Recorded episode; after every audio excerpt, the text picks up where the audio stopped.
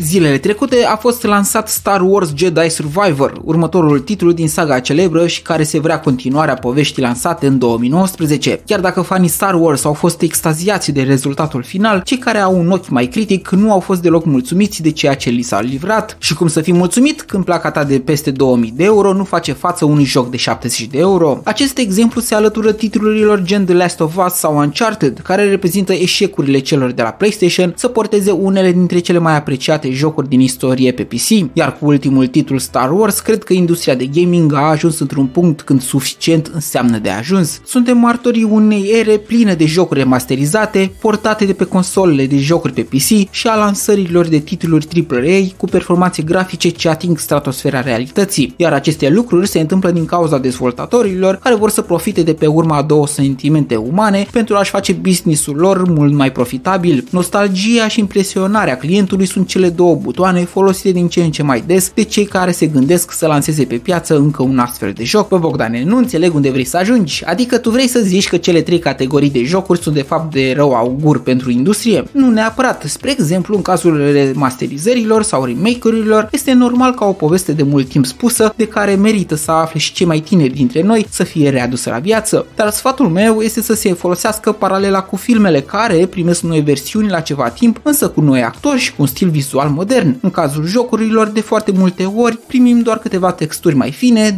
umbre în plus și un buton nou de reload, dar în mare jocul rămâne neschimbat. Ah, și prețul care nu se simte că ar fi și el mai mic, ci din potrivă. Cât despre portările jocurilor exclusive de pe console pe PC-uri, mi se pare pură lăcomie. Dacă putem lua cu două mâini și nu doar cu una, de ce să nu o facem? Ok, și aici, ca și în cazul anterior, toată lumea merită să beneficieze de o poveste cum pe PC nu prea mai este, dar din dorința de a grăbi lucrurile, relansările ajung deseori să fie foarte prost optimizate și să nu livreze deloc același sentiment ca cel original. În cazul graficii din ce în ce mai realiste, nu cred că se supără cineva dacă se renunța la goana asta după umbre, lumini, reflexii și texturi care să ne facă să ne punem la îndoială propria realitate în care trăim. Come on, it's a game și vreau să se simtă ca atare și chiar nu pasă dacă mi se vede reflexia unghiei de la degetul mic, de la piciorul drept, în geamul din spate, al mașinii parcate pe strada unde tocmai am făcut măcelul naibii și unde numai de lumini și umbre nu sta capul. Corect, era wow când grafica personajelor evolua și din capetele cu colțuri ascuțite ajungeau să arate și ele mai normale. Doar că de la un punct încoace, indiferent de câte miliarde de triunghiuri înghesui într-o construcție 3D de caracter sau obiect, ochiul nostru nu mai distinge. Este fix ca în cazul ratei de refresh, pentru care spun că poți sta liniștit și cu cei 60 de Hz, pentru că aceea este limita după care ochiul tău nu mai sesizează schimbarea framurilor. Bineînțeles, comparând ecranele mai noi, o să ți se dea o impresie de fluiditate mai mare, dar altfel vei trăi foarte bine și fără 120 sau 240 de Hz. Bogdan sunt, iar după această ediție de Short Tech News, sper să nu fiu înțeles greșit. Sunt pro evoluție, dar consider că am ajuns într-un punct unde putem să cetinim anumite procese și să creăm cu uneltele deja foarte performante noi jocuri care să livreze originalitate, stabilitate și distracție și să nu se mai bazeze doar pe un hype nemărginit al gamerilor și pe livrări incomplete doar de dragul de a ține pasul cu o industrie ce a pierdut din vedere scopul său inițial. Până data viitoare să fie, te rog, o abonare și bineînțeles butonare. Pe curând!